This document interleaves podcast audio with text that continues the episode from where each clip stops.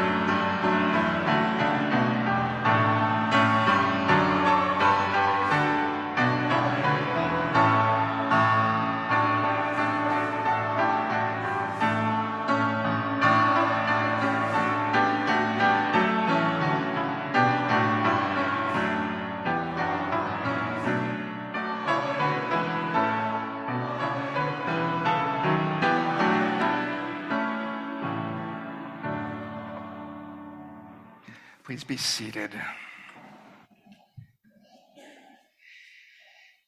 Have you ever had somebody try to surprise you?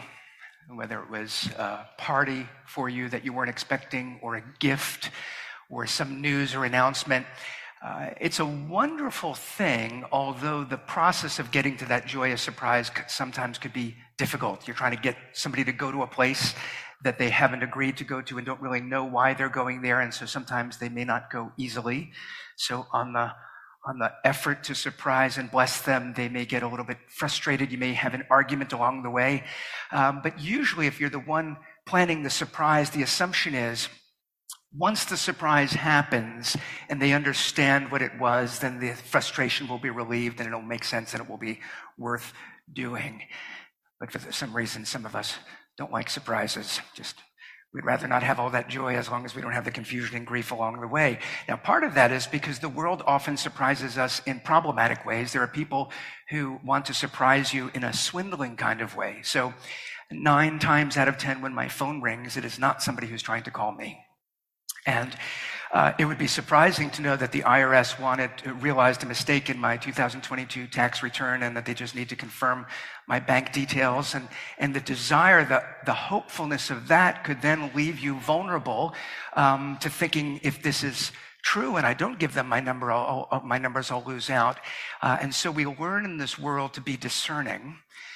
Um, and I think some of us have been shaped to assume that most of the surprises in life will be the ones we don't want. And so we live with an attitude of the world where we're just waiting for the next thing to go wrong. That affects us, that shapes us. One of the things in John's gospel about the ministry of Jesus is John, as the narrator, keeps telling us that people are not understanding what's happening. So you have skeptics who have decided in advance they don't like what he's doing and they're not listening. But you have seekers, people who are interested in what he's saying, but they don't understand. But then you have disciples they're there to see everything. They, they're there for Jesus' explanations, but, But John says, but, but they still don't get it. What Jesus is doing is more deep and more profound and more surprising. And so John says he writes the gospel because what Jesus did has the, the potential to give life, to renew all things, to reform how we see all of our perspectives. Um, but along the way, we need to trust him, and some of us are not used to doing that. So in those moments of confusion, as God is leading us along, we sometimes assume the worst. We start to argue, we start to um, uh, get concerned. And oh, here in, the, in this passage that we're looking at, it's another moment where John tells us that even as this was happening, so this is sort of a great moment of these crowds coming out to welcome Jesus as he's coming, the recognition he should have had. But over the next few weeks, we'll see how the chapter ends. It's they still don't get it. So in verse 16, it says, His disciples did not understand these things at first while they're happening. These things, while they're participating, they don't understand them. But when Jesus was glorified, then they remembered these things that had been written about him and had been done to him.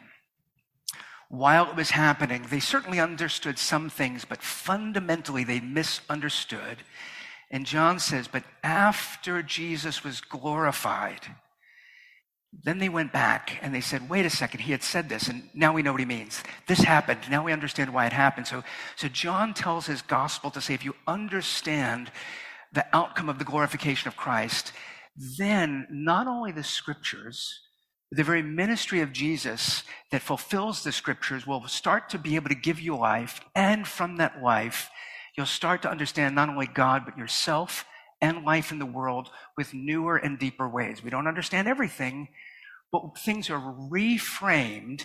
And so if you want to have life, if you want flourishing, John is saying you need to have some understanding of what it means that Jesus was glorified.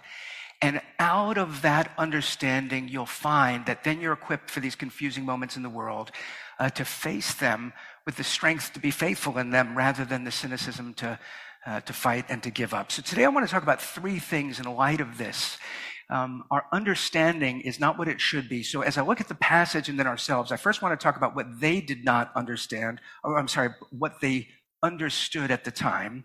Then secondly, what they need to understand, what at the moment they had not yet understood. And then third, what we need to understand. So I want to begin with what they understood because they're not completely wrong. There's a lot of understanding of what's happening in this passage, but it's just not deep.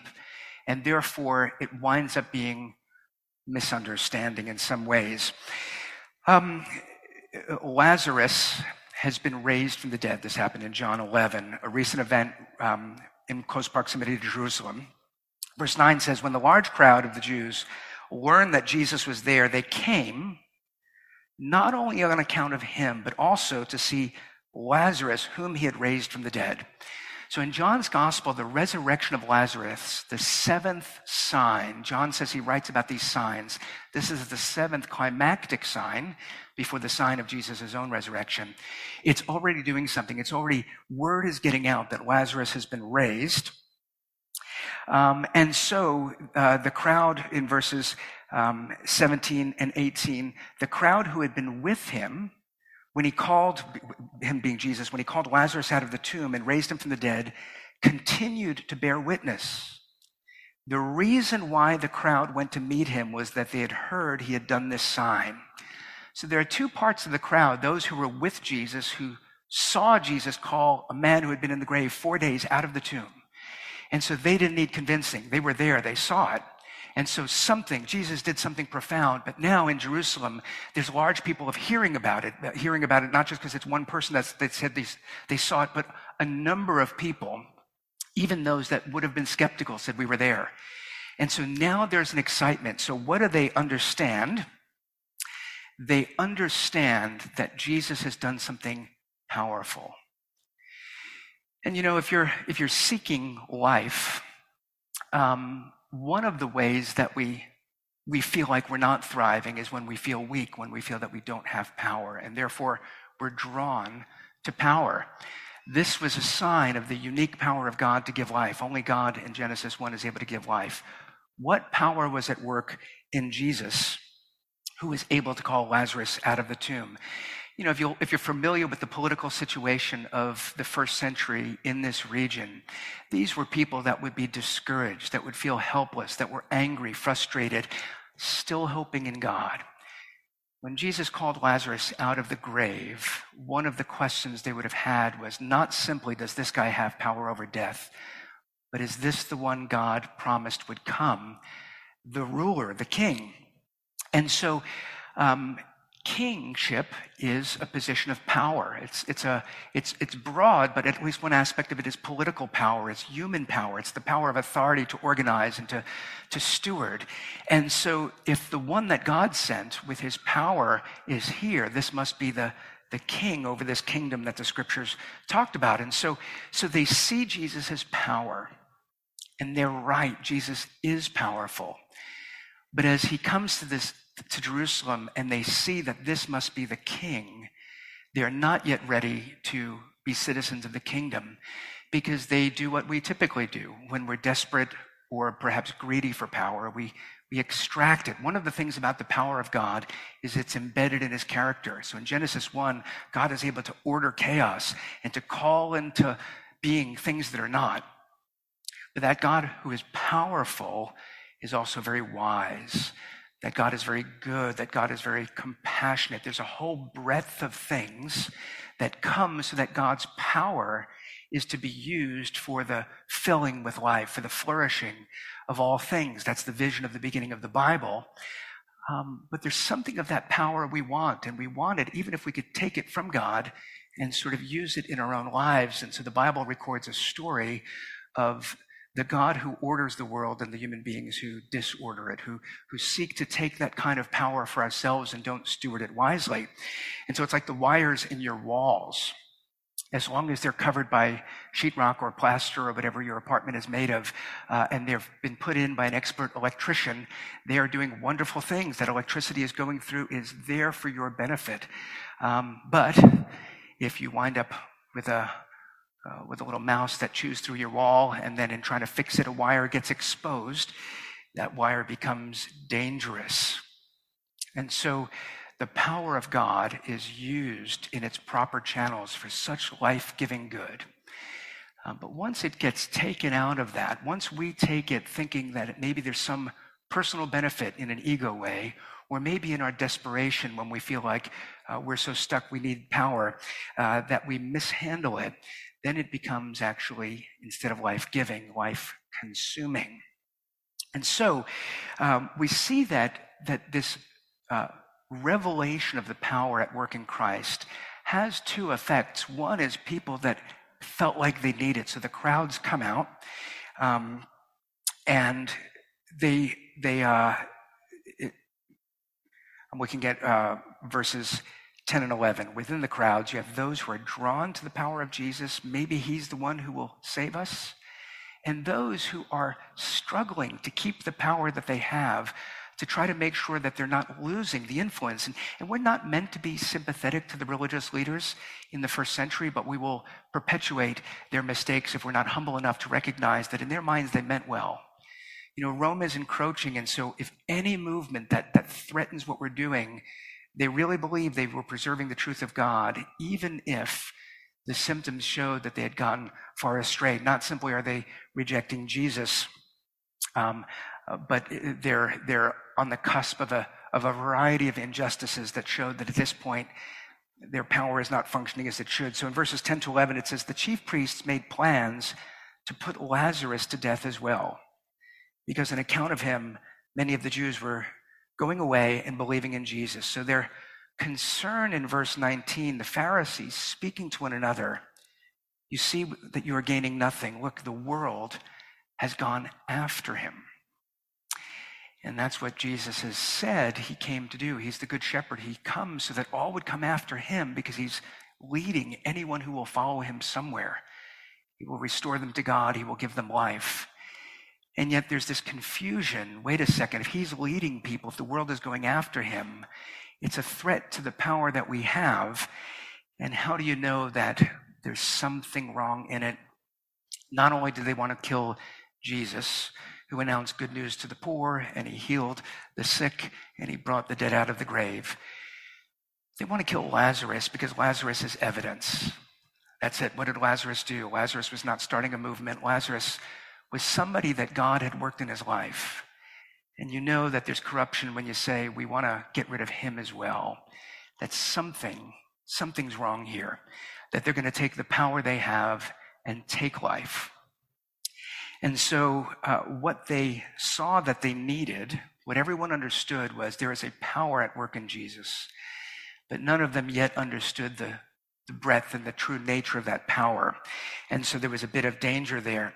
And for us, you know, when you think about what is it you're seeking in life, um, the kinds of situations we don't want to stay in is where we feel weak, where we feel not good enough, where we feel that we don't belong. Um, and, and we don't do well in situations of weakness, and therefore we seek power. And that's understandable. But, but there's something wrong when that power gets removed from its right context. And so a place like New York is filled with the powerful.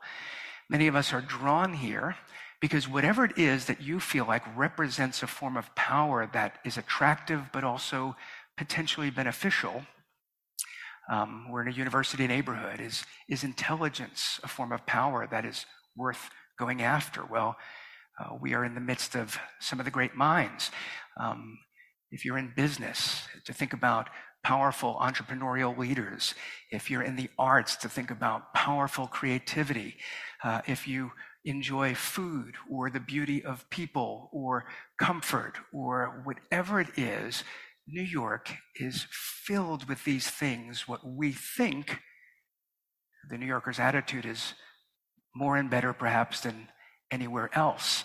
And so the very thing that draws us here winds up being something that gives us a hope that pushes us along thinking we can have that. Uh, and then, therefore, maybe we will have a life of some version. We'll feel alive. We'll feel excited. But what's interesting about New York City is, on the one hand, there is genuine greatness and excellence here. And for that, we should rejoice. But the funny thing is, uh, the more people get closer uh, to that excellence, the more the symptoms of feeling that maybe you're not good enough, uh, maybe you don't belong.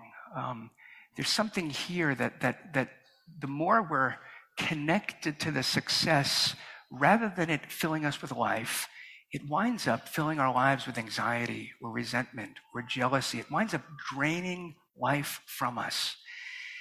And we're foolish. We, we, we know this, but, but what else is there? When you're desperate, when you feel weak, you need something that will give you strength.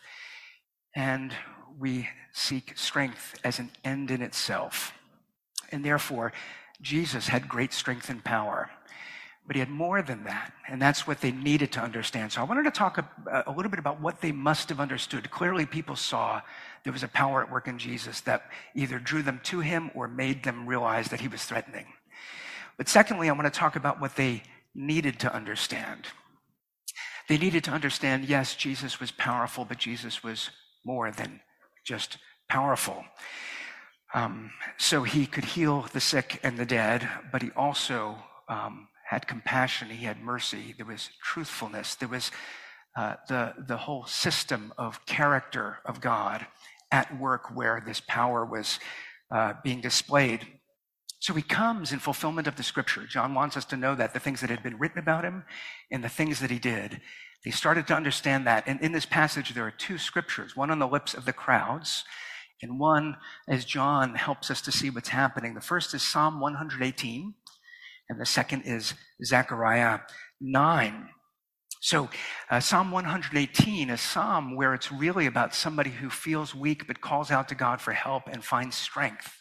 That's the context of the psalm that they quote in verses 12 and 13. The next day, the large crowd that had come to the feast heard that Jesus was coming to Jerusalem. So they took branches of palm trees. That's why we celebrate this event on Palm Sunday. They took branches of palm trees and went out to meet him, crying, Hosanna, save us, right? Blessed is he who comes in the name of the Lord, even the King of Israel. And that's Psalm 118. There's a blessing in the one who comes in the name of the Lord. The Lord is coming. And so we're going to go out and seek the salvation of the Lord. They were right to do that. But John tells us that the Zechariah 9 passage indicates something about this great king who is coming. And if you read Zechariah 9, it's about a time that God promises one day he will establish peace, a peace that this earth doesn't otherwise know, but will be his doing.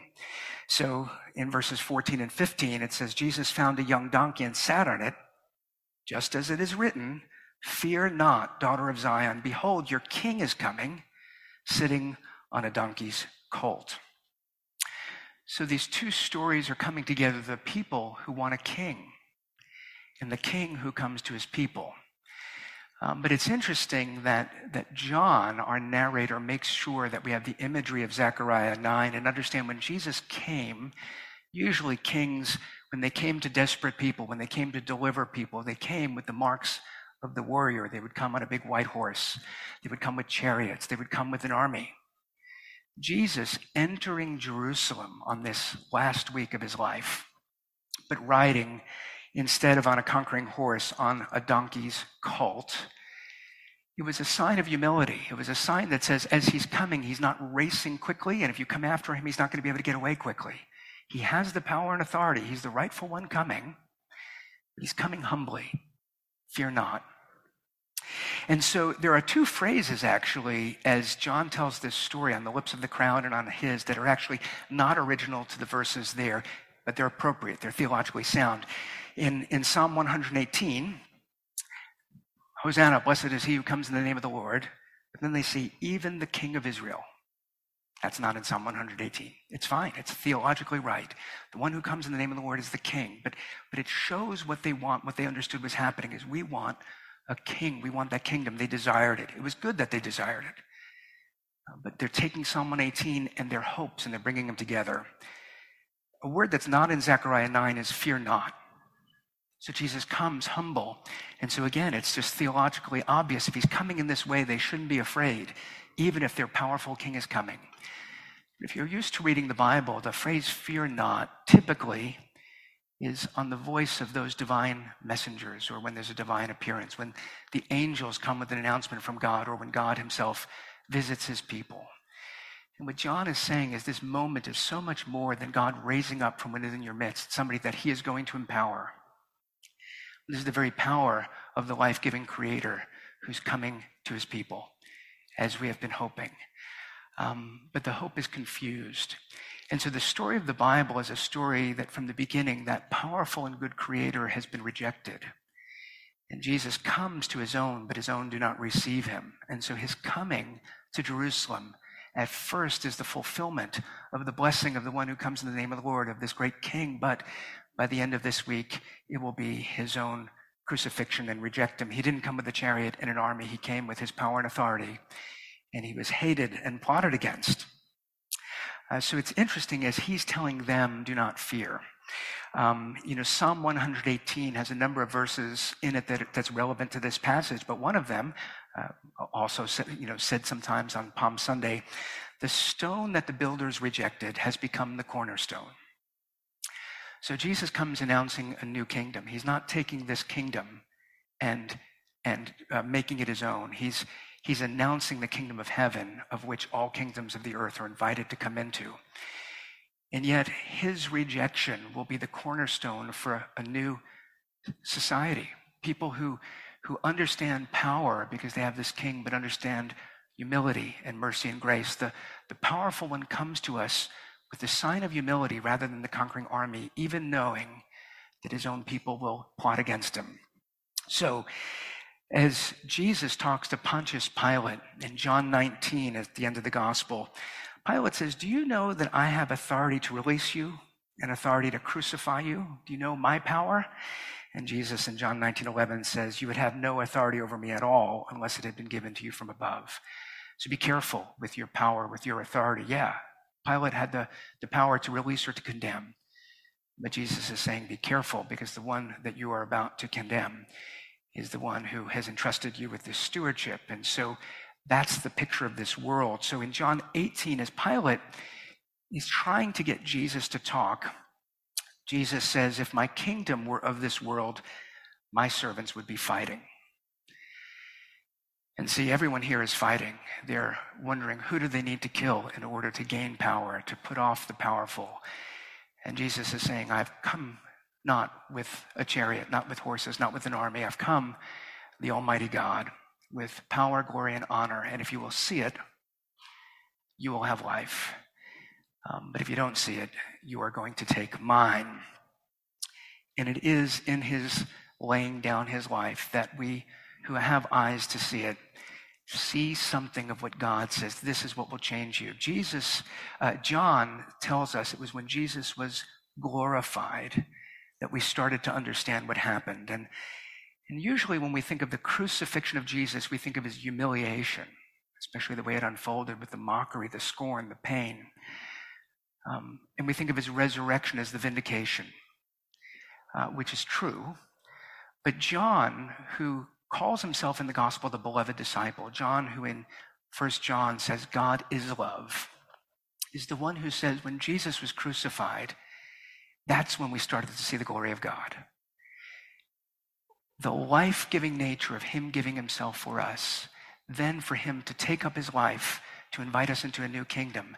The very ones who, because they misunderstood, were rejecting the life giving power of God using the very corrupted power we have to take for ourselves. John says if you see the glory of God in that, that we rejected him from the beginning. So when Israel demanded a king, read First Samuel. Samuel the prophet understands you're, you're urging for a king now. He says, This is the rejection of God. And God says, Let them do it. I'll raise up a king. God allows for a final rejection to demonstrate that his life giving power will come to all who would see the glory. That power is not meant to be abstracted from mercy, from humility, from kindness. And that glory draws us in. It helps us to put down our weapons and say, instead of fighting the way the world fights, instead of seizing and grasping for power, we are meant to be those who, who enter into a different kind of power. And therefore, um, one of the things that, that we see that glory does is it changes our hearts. It, it takes away the, the feeling of weakness. Because in the greatness of New York City, the person who's far wealthier than you and far more talented and has far more fans and whatever it is that makes you feel like I don't belong, I'm not good enough. There's a kind of greatness that makes us feel small. And Jesus comes with a kind of graceness that he comes in humility and says, There is more glory than you can imagine, but if you draw near to me, you won't feel like you don't belong or like less of yourself. You'll actually find out who you actually are. And that life in you will start to give you the strength and power, not only to prepare you for the realization of this kingdom, but to go back into this troubled and corrupted world with a different kind of power, a power that's embedded with the kind of character of humility and mercy and kindness and grace. And therefore, what we need uh, as a church is to be a people who don't fail to look towards God, seeking to find something of His glory. You know, sometimes people feel like the, the important thing are the actions of the church. And so, should we waste our time, an hour and a half, two, three hours every Sunday, coming together to sing and to explain the Bible and to, to remember the greatness of God? Why don't we go out into the world and do something? We should not choose between either or. But two or three hours on the first day of the week to remind you of true glory, of true power, of true humility, of true grace is exactly what you need so that whatever you are doing in the world for the rest of the week is done in the right context, anchored in this new kingdom that Jesus is forming. The stone that was rejected became the cornerstone. So we gather to remember together the glory of God, and the weak find themselves strengthened uh, the worship of God will give you a kind of strength that's different than the worship of money or fame or beauty. And then you'll find you can go back to the city and rejoice in the wisdom of the intelligent at Columbia. You could rejoice at the skill of those who are performing in Lincoln Center. You could rejoice at the beauty of those who are modeling. Uh, you could rejoice at the people who devote themselves to cleaning our parks because your understanding of power is, is embedded in a vision of who God is. And we need to understand that. There was an article in the New York Times recently reflecting on a couple of books, including one called Awe, written by a psychologist who, who as far as I know, does not have a religious or Christian um, uh, intention in his writings, but, but talking about how awe is, is an essential component for human beings. So this is from the, the New York Times, but commenting on this book by a guy named Dr. Keltner. Uh, the writer says, many of us have a critical voice in our head telling us we're not smart, beautiful, or rich enough. Awe seems to quiet this negative self-talk, Dr. Keltner said, by deactivating the default mode network, the part of the cortex involved in how we perceive ourselves. So maybe from the, the goal of a psychologist, he just wants you to know that rather than getting stuck in your negative thoughts, to find something big and beautiful, nature, whatever it is. But as Christians, we can say he's actually tapping into a, a, theme that human beings are called to worship from the very beginning. We were to be in awe of God's beauty and greatness and power. And that's meant to restore our souls. When we take his power away from him, we find that we don't become more powerful. We become weak and self destructive. And so to be a community that worships is exactly what you need, not only to have strength, but to steward that strength responsibly. So come to church, uh, read your Bible during the week. And then the third thing I want to talk about is, is the, the understanding we take with us. And so uh, here's the third thing. What do we need to understand?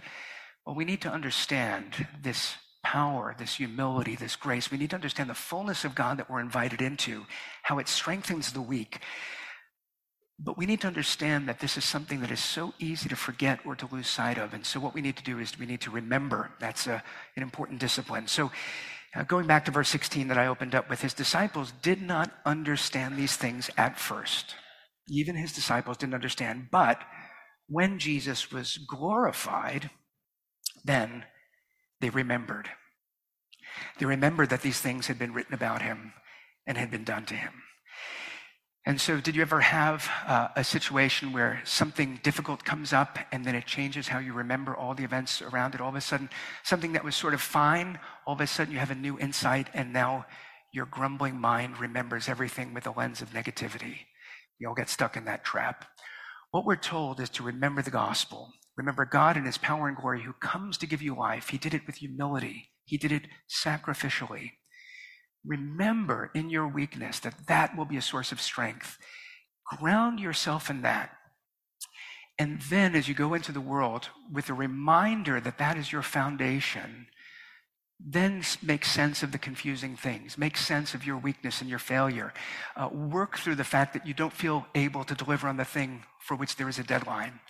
Remember the grace of God um, because your anxiety is not helping you prepare. Your anxiety is taking the strength you need to do the work. And so remember the power, the glory, the grace, the humility of God, that even if you're weak, you're okay. So if you fail, um, you're okay in the kingdom of God, even if you're not okay at your company. And that will actually strengthen you in your company or with your friends or whatever it is to actually be the kind of people that draw on a deep well of resources so we could keep going through failure, through discouragement, through trying to solve problems in this world that the world seems to be resisting every time that there's a solution. We could keep going.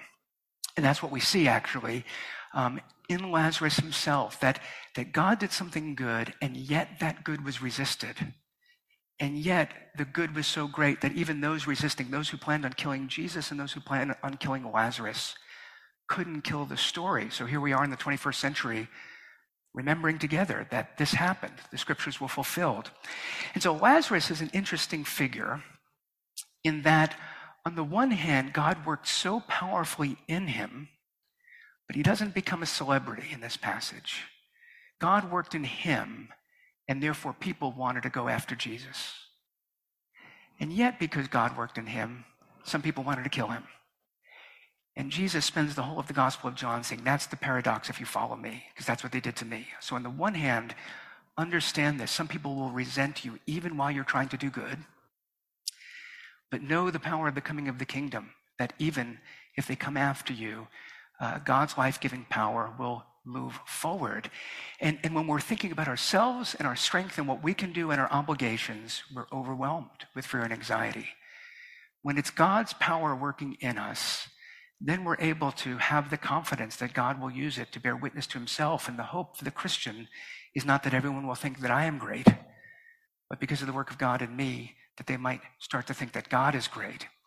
And that's the restorative thing. It's not that we disappear as individuals, it's that who we are as individuals comes to life as we realize we're not alone in the universe to be the only powerful one figuring it out, but we're part of this kingdom where your life is a witness to the life giving power of God, even if some are resisting it.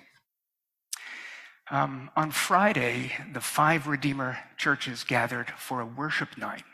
They'd been planning this for months, and it's an interesting thing when Tim Keller, the founding pastor, retired six or seven years ago. Uh, you know, a church that big and that influential, how do they figure out how to get through it? People had different opinions. Some churches felt, some of the particular Redeemer churches felt they should be independent. Some felt that they should be collaborative. So the interesting thing is the first time in six or seven years, the first time ever, on Friday night, Redeemer decided we're going to gather and we're going to worship the Lord. And they didn't know that that morning Tim Keller would die. So, what do you do when the news breaks? Well, it's a good thing we've rented that space. It's a good thing we've called the church to gather. Let's pivot and let's come together to grieve and to remember Tim Keller. But before they gathered on Friday night, they said, if Tim was here, he would tell us not to gather to remember him. He would tell us to gather and worship the Lord. And so, yes, at Redeemer, how could you not gather with sorrow? How could you not say, let's remember our great founder? But then they said, but let's remember the grace of Jesus Christ and let's worship the Lord. And why is it that Tim Keller has the legacy that he has? He was gifted. He had great ability. He was wise. He was faithful. He was hardworking. The Spirit of God was at work in him. So the more we said, this guy's amazing, the more we said, Jesus Christ is so good. And that is how you know that God's glory and power and mercy and kindness is at work in the world. And so, what is the hope for ourselves? Work hard, gain skills, be smart, put yourself out there, try to do great things, but do so with the power and the humility grounded in the gospel of Christ. And if you fail, you'll be fine. And if you succeed, you'll actually be fine as well. Uh, because if your life is a witness to the power and the glory of Christ, some people will come after you problematically, but some people will go after God, which means that whatever skill and wisdom we have, if we use it in fellowship with Christ, then God will not only work in our lives, but through our lives, God will work to give life to the nations. That's the vision. That's the power. Jesus Christ raised Lazarus. He will raise up everyone who hopes in him. So, with that hope, go bravely back into the world, but humbly. You don't have to convince everyone that you're great. You need to be a witness to the power of God in you, and God will do something great. Let's see what He does this week. Let me pray. Our Father, how much we need to understand. Forgive us that with our partial understandings, we still get so much wrong. Thank you for your enduring patience that even as we are insulting you, even as we're dishonoring you, even as we're meddling with the good things you're doing, uh, somehow you're showing us kindness. You're still inviting us back. You're still giving us life. So forgive us all, renew us all. May all of us who are here today leave strengthened by that life that comes in the power of the Spirit. May we individually, may we as a church, may we as, as a church in this world be a faithful witness to the life giving power that came to us in Jesus Christ. And as he is glorified, may we rejoice and be strengthened for life in this world, but also may the world be strengthened because something of your glory is more visible and tangible because you're at work through your people in it. We pray these things in Jesus' name. Amen.